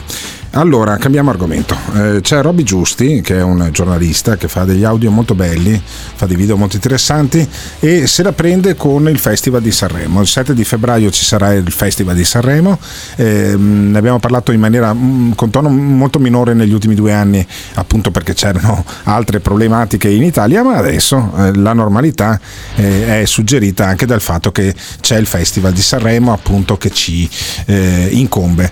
E eh, all'ultima serata del Festival di Sanremo è stata annunciata la presenza di Zelensky, il eh, presidente della Repubblica dell'Ucraina, eh, quello che è accusato, eh, faceva il comico, faceva l'attore. Vabbè, anche Ronald Reagan faceva l'attore, è stato presidente degli Stati Uniti, è stato governatore dello Stato della California, che ha un PIL e una popolazione che è maggiore di circa mm, la metà degli stati che eh, partecipano all'ONU, per esempio, e poi è stato presidente degli Stati Uniti ed è considerato anche un grande eh, presidente, ma anche Beppe Grillo faceva l'attore, faceva il comico, ma non è che poi questo ha depotenziato eh, in origine il, ehm, il Movimento 5 Stelle. Il Movimento 5 Stelle poi è stato depotenziato da gente tipo Toninelli, Di Maio e altri, eh, Di Battista e compagnia. Per cui, boh, non lo so, se, se la prendono con il Festival di Sanremo. Sentiamo i nostri ascoltatori prima di sentire Robby Giusti. Che cazzo dici Alberto? Mario Draghi può anche scorreggiare a prescindere che sia uomo o donna. Siccome Eh. comanda attraverso i suoi amici, potrebbe fare qualsiasi cosa, l'avrebbero applaudito comunque. Non Ah. c'è misoginia, Ah, sempre non a mettere misoginia. sta stronzata della misoginia. Oh, Che mi sembra palle sembrato. il Festival di Sanremo. Eh sì, che palle il Festival di Sanremo, però eh, sentiamo ancora questo su Draghi. Ma chi è che ti paga? Cioè stai mettendo a paragone Ronald Reagan e Zelensky. Eh beh sì, certo, guarda che Zelensky passerà alla storia come uno cazzuto, come uno che Putin si era fatto il calcolo che sarebbe scappato in Svizzera nel giro di 5 minuti e invece lui è lì con la magliettina militare a comandare. Guarda che nel- nel- nell'immaginario del popolo ucraino Zelensky verrà messo eh, al pari di Winston Churchill, perché comunque è uno che ha avuto le palle, però non piace a tutti Zelensky, chiaramente, a me piace perché io non mi aspettavo nulla da un ex comico e invece questo si è, comanda- si è, si è, eh, si è dimostrato uno che comanda, è uno che ha le palle di stare là, anche quando sembrava che la situazione dovesse precipitare in Ucraina da un momento all'altro. Per cui io mh, riconosco la dote delle palle a eh, Zelensky e però Robby Giusti invece è tra coloro, credo che siano la maggioranza in Italia, che non vogliono vedere Zelensky al Festival di Sanremo. Sentiamo perché. Zelensky verrà collegato, farà un collegamento in diretta con eh, Sanremo, no? La- dalla finale di Sanremo.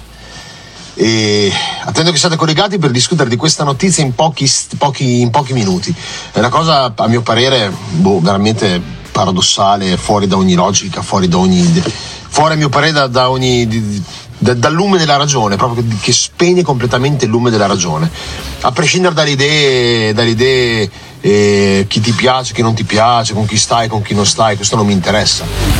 Vabbè, Zelensky non piace. Sentiamo l'ingegnere di Nottingham. Guarda, la, la- la cosa da notare è soltanto che gli ucraini hanno votato un comico e si sono ritrovati Churchill. Noi abbiamo votato un comico e ci siamo ritrovati Di Maio. Questa Eh è sì, soltanto la differenza di spessore che c'è tra ehm, Zelensky e il panorama politico italiano. Poi eh, le vostre polemiche di merda, tenetevele per voi. Cioè, francamente, eh, eh, criticare eh, Zelensky soltanto perché nella, vit- nella sua vita precedente faceva il comico eh, è abbastanza ridicolo. Eh, sentiamo Nel invece quello a cui non piace. Invece vedo un piccolo bambino che adesso sta cercando in tutti i modi di chiedere aiuto agli amici più grossi, perché adesso vuole le armi di attacco, non più di difesa. Eh, sentiamo Giorgio. E questa purtroppo è la Matrix eh, e La Matrix. tanti vedo ci, ci sono dentro completamente. Mm. E se non vi svegliate inutile, non ce la faremo mai a uscirne.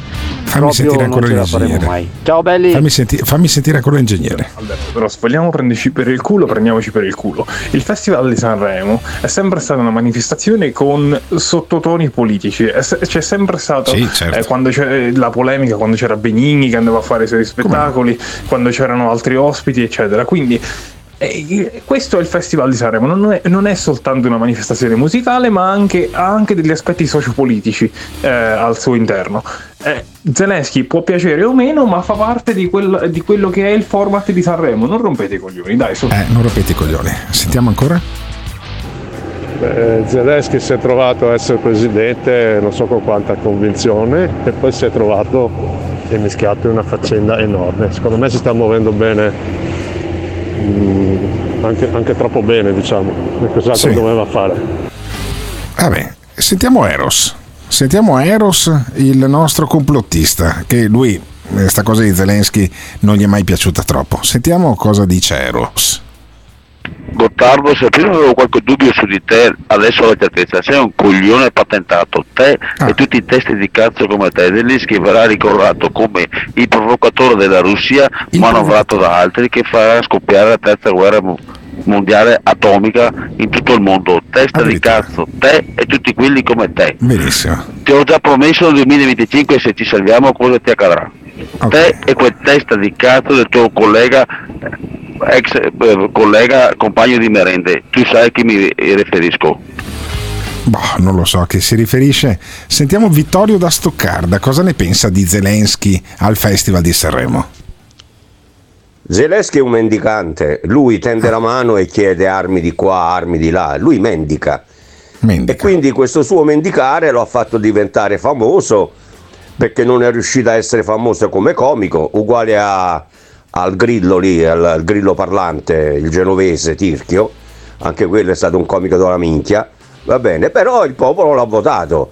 E fa il mendicante, fa il suo mestiere, quello di mendicare, come fanno tanti, tanti guitti eh, che si presentano sui palcoscenici, vanno a mendicare. Vanno a mendicare. Ma che schifo, che schifo gli ucraini che cercano di avere aiuto da parte del mondo occidentale dopo un'aggressione militare pazzesca da parte della Russia. Però questo è. Mentre Robby Giusti rimane sul profilo della laicità della musica, dice non bisogna influenzare la musica con la politica. che sia Zelensky, che sia Putin, che sia Biden, che sia chi volete, non trovo una cosa vergognosa influenzare la musica a tal punto da nella finale di Sanremo far collegare un capo politico di un paese in guerra è veramente una cosa indegna, veramente una cosa schifosa, fa capire che non è che festival è tutta fuffa, che il festival è il festival della fuffa, e un festival manipolato, un festival che è di fatto un canale promozionale per i loro interessi e basta. E quindi spera che la RAI fascista, eh, fascista fallisca. Non lo guarderò, non trovo che sia giusto neanche pagare il canone RAI. Spero che la RAI fallisca, che chiuda i battenti, perché cose del genere fanno capire che eh, le poche cose rimaste, tipo il Festival di Sanremo, che viene visto in tutto il mondo, diventano una cosa schifosa, vergognosa, vomitevole. E che abbiano fatto vedere in diretta Putin o Zelensky per me non cambia. La cosa è schifosa, non fai vedere un capo politico di un paese in guerra durante la finale di un festival, è veramente una cosa schifosa. Ditemi voi cosa c'entra con Sanremo. Ah, ci sarà una differenza tra Zelensky e Putin, non è la stessa cosa. Sentiamo i nostri ascoltatori e poi ancora Robby Giusti. Vorrei ricordare al mio amico ingegnere che è fantastico che eh, Giovanotti fece Cancella il debito una volta a Sanremo. Vi ricordate lo spettacolo ridicolo, ipocrita di Giovanotti? Capite cos'è Sanremo? È un'ipocrisia totale, un circo mediatico che serve soltanto ad arricchire già quei radical chic di merda che ci stanno all'interno. Sono curioso di sapere tutti quelli che hanno votato destra e odiano Zelensky come si rapportano al fatto che Meloni lo appoggi incondizionatamente, anche facendolo diciamo intervenire a Sanremo, perché bene o male la politica giostra sempre e indica la via eh, di alcuni spettacoli. Non lo so, non lo so cosa ne pensano. Intanto Robby Giusti dice: Non vogliono che si esprima un parere. Come non voglio che si esprima? C'è, c'è, c'è, c'è Zelensky. Sentiamo. Ovviamente l'algoritmo non fa vedere queste notizie perché sto parlando di Zelensky e come se parlassi di Putin non le fa vedere perché ovviamente non, si può dare dire che una cosa non è giusta ed è sbagliata non si può esprimere un parere perché eh, ci sono, delle, ci sono delle- dei pezzi che non dico di cosa che non vogliono che tu esprimi un parere ragionevole, un parere intelligente. Non ti fanno nemmeno commentare, ma perché non Ma non vogliono? ti fanno commentare Perché ci sono chi? dei, dei brutti bastardi, e non dico cosa, che non vogliono che la gente esprima un parere. Scusate, ma quando è da dire, è da dire. Questa è la RAI, dire questa è la RAI di sinistra, questa è la RAI, La Rai di sinistra. di- la RAI La Rai di sinistra. che non merita, a mio parere, più ascolto. La Rai di sinistra. Diciamo, c'è la Rai di sinistra che appoggia, appoggia Zelensky. Non, non- non riesco a capire sta roba. E dice Giusti ancora: Spero che sia tutto un fallimento. E speriamo di no. non Sentiamo. merita di essere eh, votata, non merita di essere considerata, merita di essere mandata via da questo paese perché è una cosa indegna. Io spero che Sanremo sia un fallimento a livello mediatico perché non è giusto che facciano quello che vogliono, non è giusto perché poi Sanremo, soprattutto il festival, il canone lo paghiamo noi. Poi loro incassano soldi grazie a gente come la Ferragni e, e mi fa piacere per loro. Eh, però ragazzi, festival in finale, far vedere veramente far vedere uno Zelensky collegato in diretta al festival di Sanremo, ditemi voi che cavolo c'entra. Ma eh, secondo me invece è un momento di sensibilizzazione. Eh, cioè, non è che il Festival di Sanremo lo fanno su Marte, eh, capita in Europa, eh, ha senso che eh, ci sia Zelensky che ricorda che c'è la guerra eh, appunto vicino a noi. Non ci vedo niente di strano, eppure, eppure è così. Sentiamo un nostro ascoltatore e poi ma domandiamoci, ma poi alla fine non è che diamo troppa importanza al Festival di Sanremo oppure ci sono loro che non vogliono che, mm, che lo commentiamo come dice Robby Giusti, ma poi alla fine chi se ne frega anche, oppure no, oppure è importante anche questa presa di posizione del Festival di Sanremo. Eh, ditecelo al 379 24 24 161. Vorrei far presente, credo, questo a Robby Giusti, che, che l'Ucraina è in guerra con la Russia. Ma eh, noi siamo alleati, eh? Cioè, noi siamo alleati dell'Ucraina. Cioè, stiamo fornendo armi, siamo alla- completamente dalla parte dell'Ucraina, se mai se non se ne fosse accorto. Cioè, non è che sono una piccola guerra in Yemen. Si ode un grido nella pampa, il cavaliere solitario galoppa alla ricerca del culattone che ha visto al morning show. Sono intorno a noi, in mezzo a noi. Interverranno loro per salvare il pianeta Terra. Che fa parte dei 50 pianeti madre dell'universo. Sono intorno a noi, in mezzo a noi. Il nord-est verrà cancellato dalle atomiche. Sono intorno a noi, in mezzo a noi. Ma è più facile che vengano inonda- inondati dalla onda di Poseidon. Che cazzo è uno tsunami di 100 metri? Non c'è abbastanza acqua sulla terra. Mamma, qua siamo al top. Sono tanti, arroganti. Ma porca puttana, sto involuto del cazzo, ma cosa ha nel cervello? E zerbini coi potenti. Sei bellissimo, Gottardo! Tiratissimi, si infarinano, salpolizzano. Forse non ha capito io forse sono nato nel, nel 37 su Atlantide sono stato ibernato, ma questa è un'altra storia, una storia molto più lunga. Che fanno i boss. Voi non siete un cazzo e il Carrefour vi ruberà tutto. Sono tanti, tanti, quelli che vanno a mignotte. Però voglio fare questa cosa qui dello, della mistress. I due si incularono al tramonto senza vergogna. Sono intorno a me. Devo dire che il morning show si sta trasformando in casa di Anello, anzi casa Gottardo. Ma si sentono meglio e sono intorno a me. Mi hanno detto il CTR, io, scusate i V56, anche i CTR perché i CTR sono quelli normali, gli altri sono quelli alienati che ci hanno rovinato. E sono intorno a me. Ma non parlano con me. Quelli stronzi di robottini con la coscienza che gli hanno dato la coscienza, quelli ci stanno rovinando adesso. Sono come me. E allora? Io so tante di quelle cose che non so neanche da cosa da quale incominciare, porca la puttana. Ma si sentono meglio. Mi devo fermare o vado avanti? Ma la mia domanda è quanti ce ne sono così? E quanti votano? This is the morning show. Breaking news, eh, è stato inventato un dispositivo rivoluzionario che permette di cambiare il canale della televisione che si sta guardando In- e in questo modo non sarete obbligati a guardare il Festival di Sanremo, scoperta rivoluzionaria degli scienziati di Harvard. Cosa non si inventerebbero al Festival di Sanremo pur di coprire il problema principale? E qual è? La musica di merda. Caro Alberto, sto, provo un certo senso di godimento a sentire i filoputinisti e i menefreghisti del cazzo.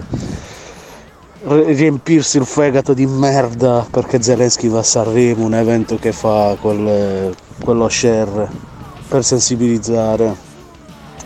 Perché Zelensky è andato anche agli Oscar, ma loro non Sì, se lo è vero. ricordano, no? Perché non capiscono un cazzo. Ah, Perché poi è la sinistra che non vuole mandare le armi all'Ucraina, è la loro destra che le sta mandando. È su questo il grande Meloni che sta sostenendo questo Ah. Le mandava anche- le mandava anche Draghi, eh. figlio di una grande troia russa Oh. bastarda, figlio Attento. di puttana Ma no. di quel pezzo di merda di Putin. Ah, di Putin. Ok, perfetto. No, no, no, pens- pensavo che dicessi Zelensky, sai. Allora, che, sì, che, che, che Putin sia un figlio, una mignotta, eh, l'ho scritto, ho fatto ricamare anche su una felpa. E io sono convinto che vada fermato, vada fermato in tutte le maniere. Purtroppo, invece, l'Occidente ha scelto di fatto una, una- una linea quasi morbida da questo punto di vista. Io sarei molto, stato molto più tranchant. E c'è invece chi si ehm, concentra sulla musica di merda, come diceva la nostra ascoltatrice, ed è Spatalino.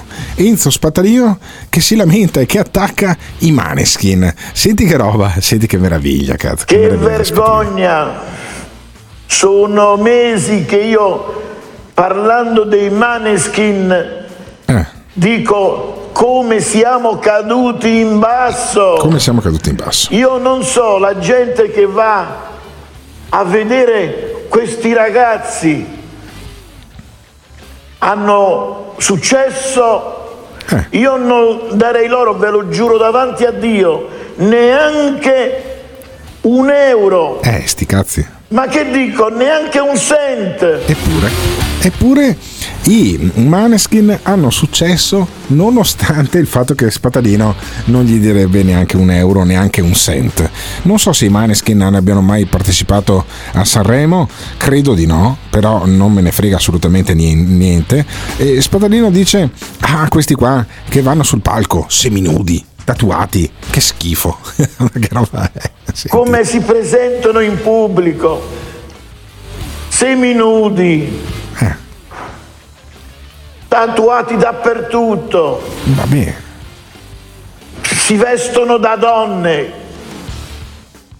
Io non ho parole, ma che prezzo dobbiamo pagare per questo modernismo sfrenato? Il. Viva il Dio! Il modernismo.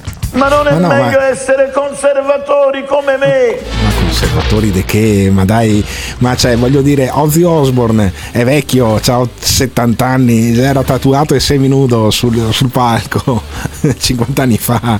Dai, Spatarino, cioè, aggiornati un attimo.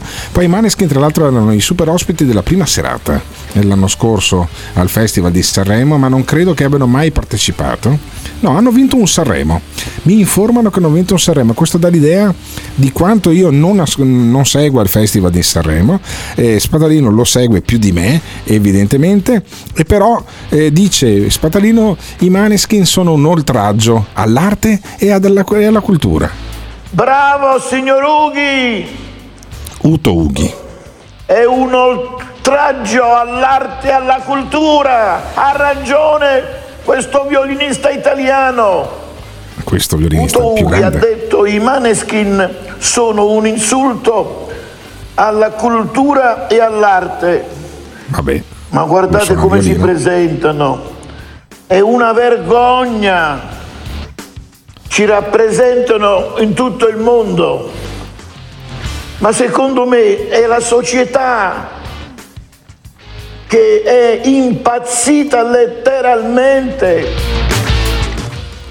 Sì, bah, non lo so se sia impazzita letteralmente la società.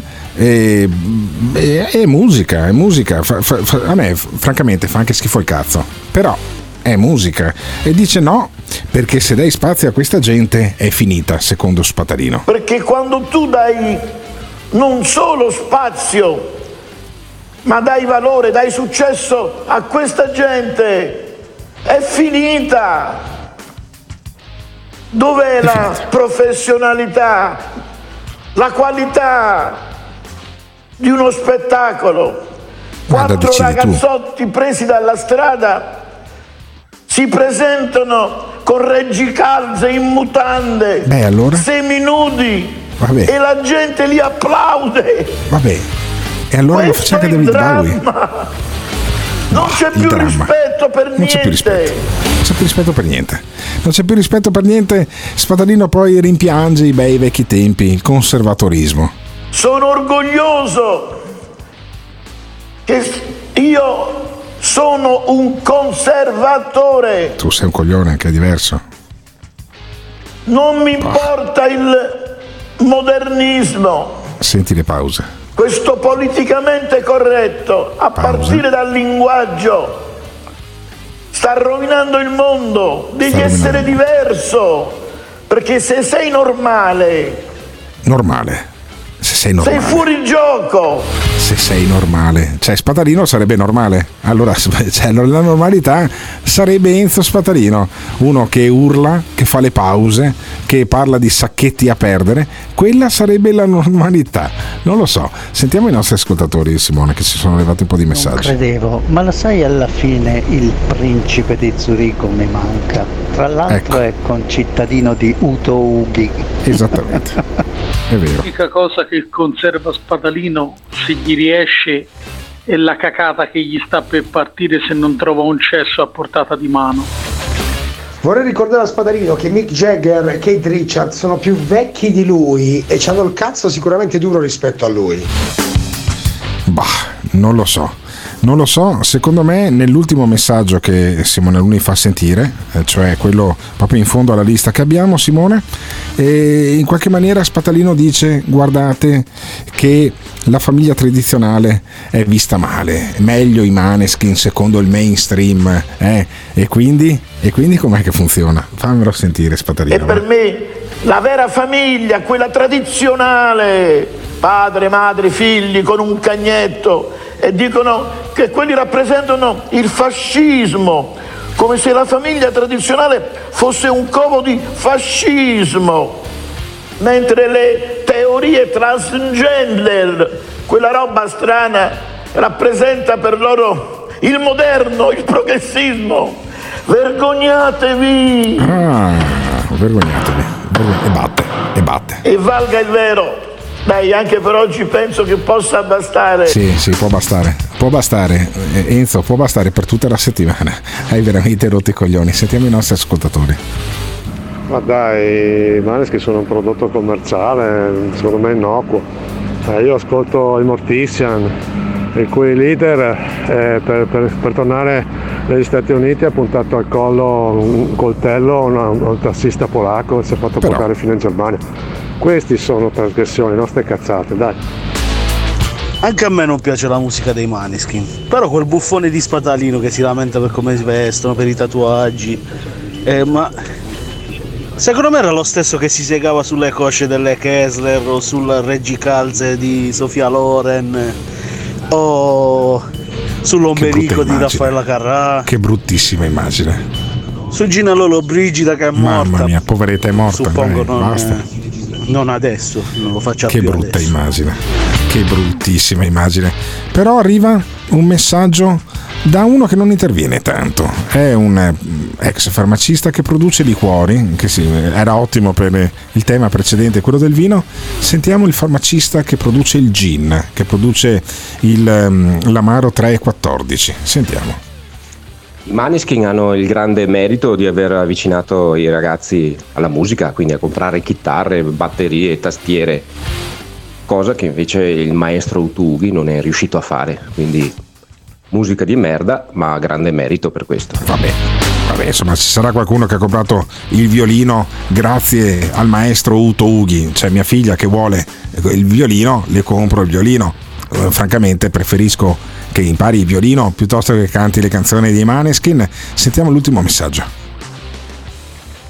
Cioè, pensare che a me i Maneskin stavano altamente sui coglioni e Mm. invece ora, grazie al grandissimo Spatalino, inizio ad apprezzare anche il loro ultimo album. Incredibile. Vedi? Vedi, vedi, che poi Spatalino ha l'effetto contrario. Se Spatalino eh, iniziasse a parlare male della merda, finiremmo tutti come Gianni Morandi, questa la capiscono in pochi. Ehm, prendiamoci un attimo di pausa perché poi voglio capire che trend stanno avendo gli eventi in giro per l'Italia e se il Festival di Sanremo e i Maneskin tirano oppure no. Ma fra un attimo, Simona Runni. Giorgia, tu sei stata votata perché ponessi fine a questa vergognosa situazione. La democrazia non è per qualcuno, eh, diciamo, più valida che per altri.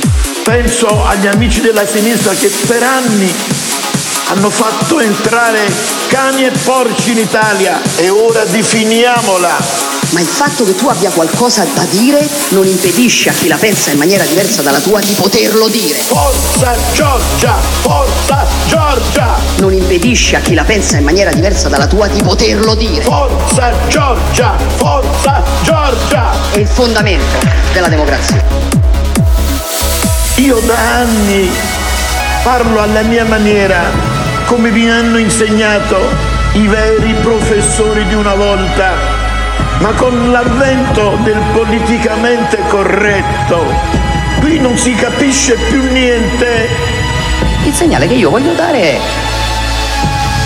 forse una norma ad hoc può aiutare intanto a dare un messaggio più chiaro e poi a intervenire con maggiore efficacia, intervenire con maggiore efficacia, intervenire con maggiore efficacia, Ci sono troppe ingiustizie da sanare, intervenire con maggiore efficacia, intervenire con maggiore efficacia, ma le grandi potenze diccano, se ne prevedano. intervenire con maggiore efficacia, intervenire con maggiore efficacia, intervenire con maggiore efficacia. E ora definiamola! Forza Giorgia! Forza Giorgia! Quello che abbiamo visto è un'Europa degli egoismi. Forza Giorgia! Forza Giorgia! È l'Europa dell'interesse di alcuni a scapito dei diritti dei molti. Forza Giorgia! Forza Giorgia! Per andare a rovistare nelle nostre macerie e fregarsi l'argenteria. Forza Giorgia! Forza Giorgia! Questo abbiamo visto in queste ore. Questo abbiamo visto in queste ore. Brava Giorgia! Mi sei piaciuta! This is the morning show.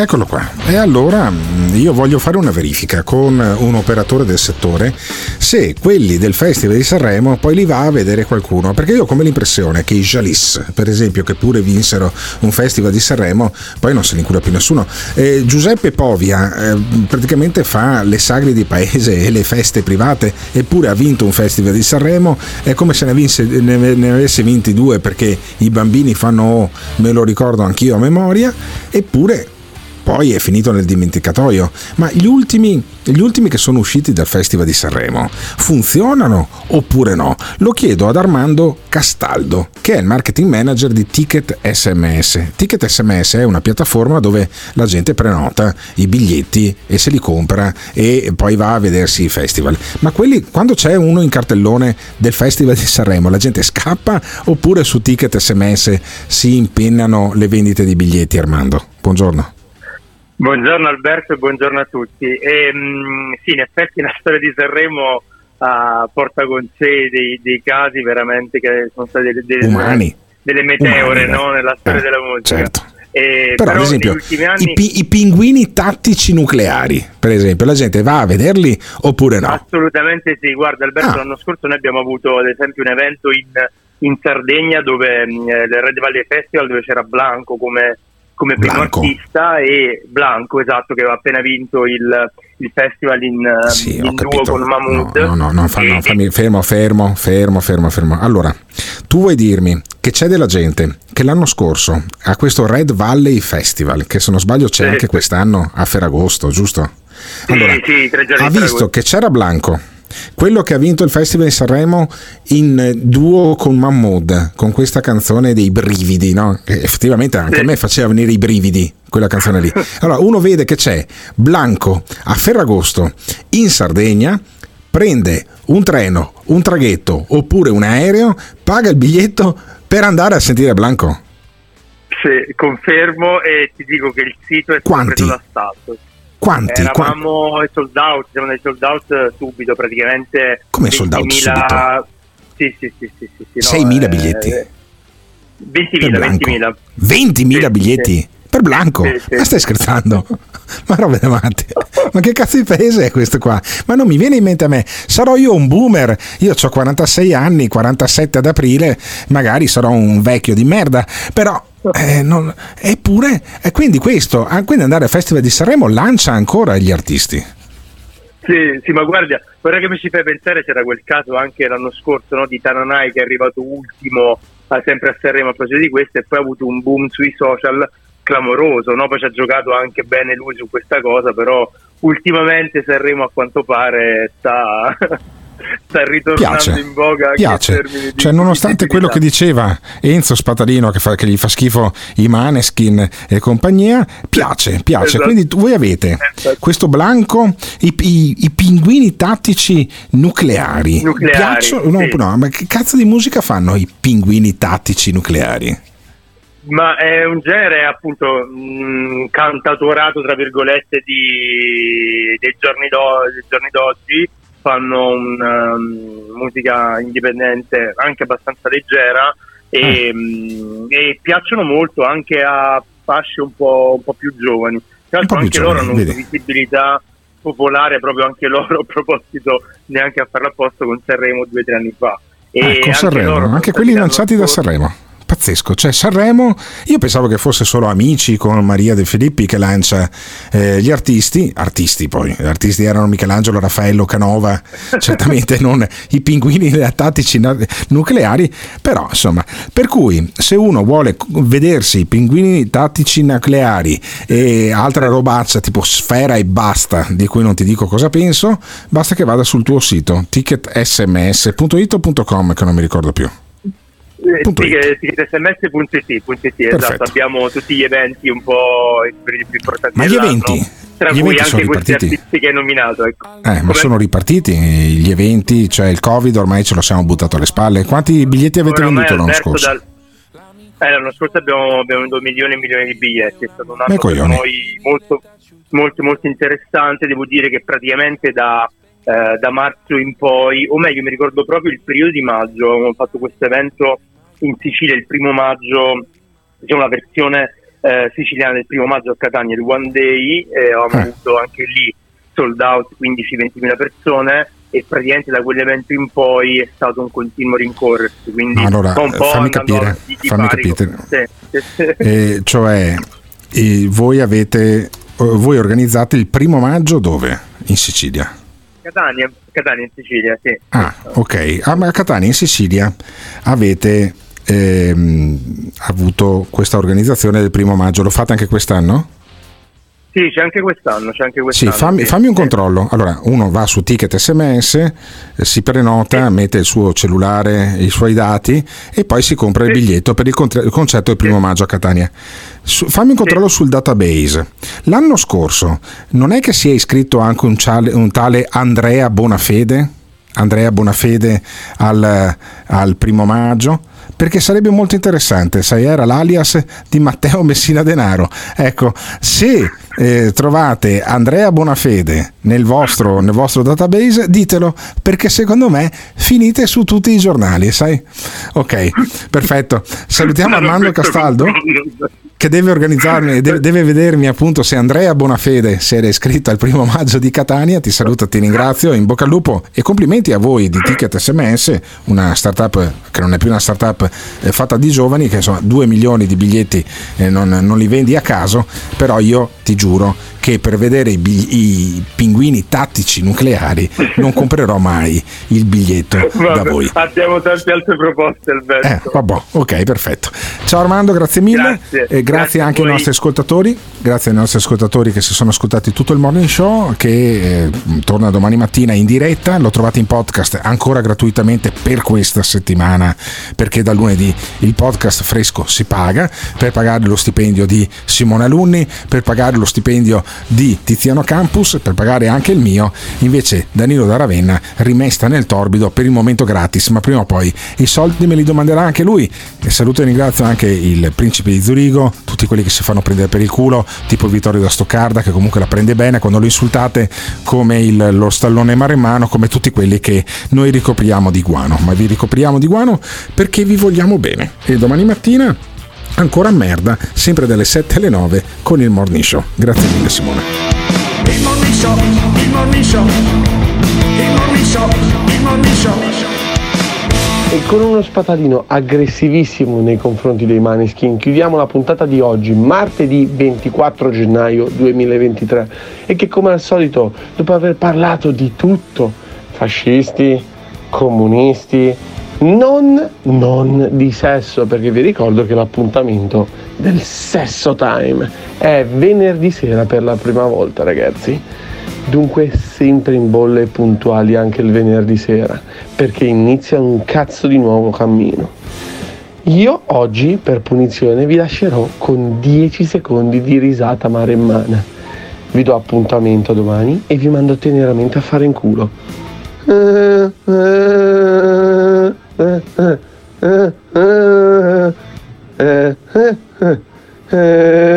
A domani, merde, Gotham! Gli italiani si bevono qualsiasi minchiata, da sempre. Basta promettere l'impossibile e venderlo come garantito. Per esempio, tu gli dici meno tasse, loro applaudono e tu gliele alzi.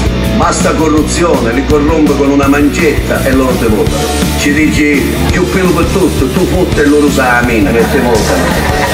Vedete, gli italiani hanno perso veramente la fiducia nella politica, nell'economia, nella democrazia e noi siamo la minchiata giusta al momento giusto. L'ascoltatore medio rimane sul programma per 18 minuti. Il fan medio lo ascolta per un'ora e 20 minuti. La risposta più comune che danno? Voglio vedere cosa dirà tu. Quando vedo Alberto Gottardo cambio il lato della strada.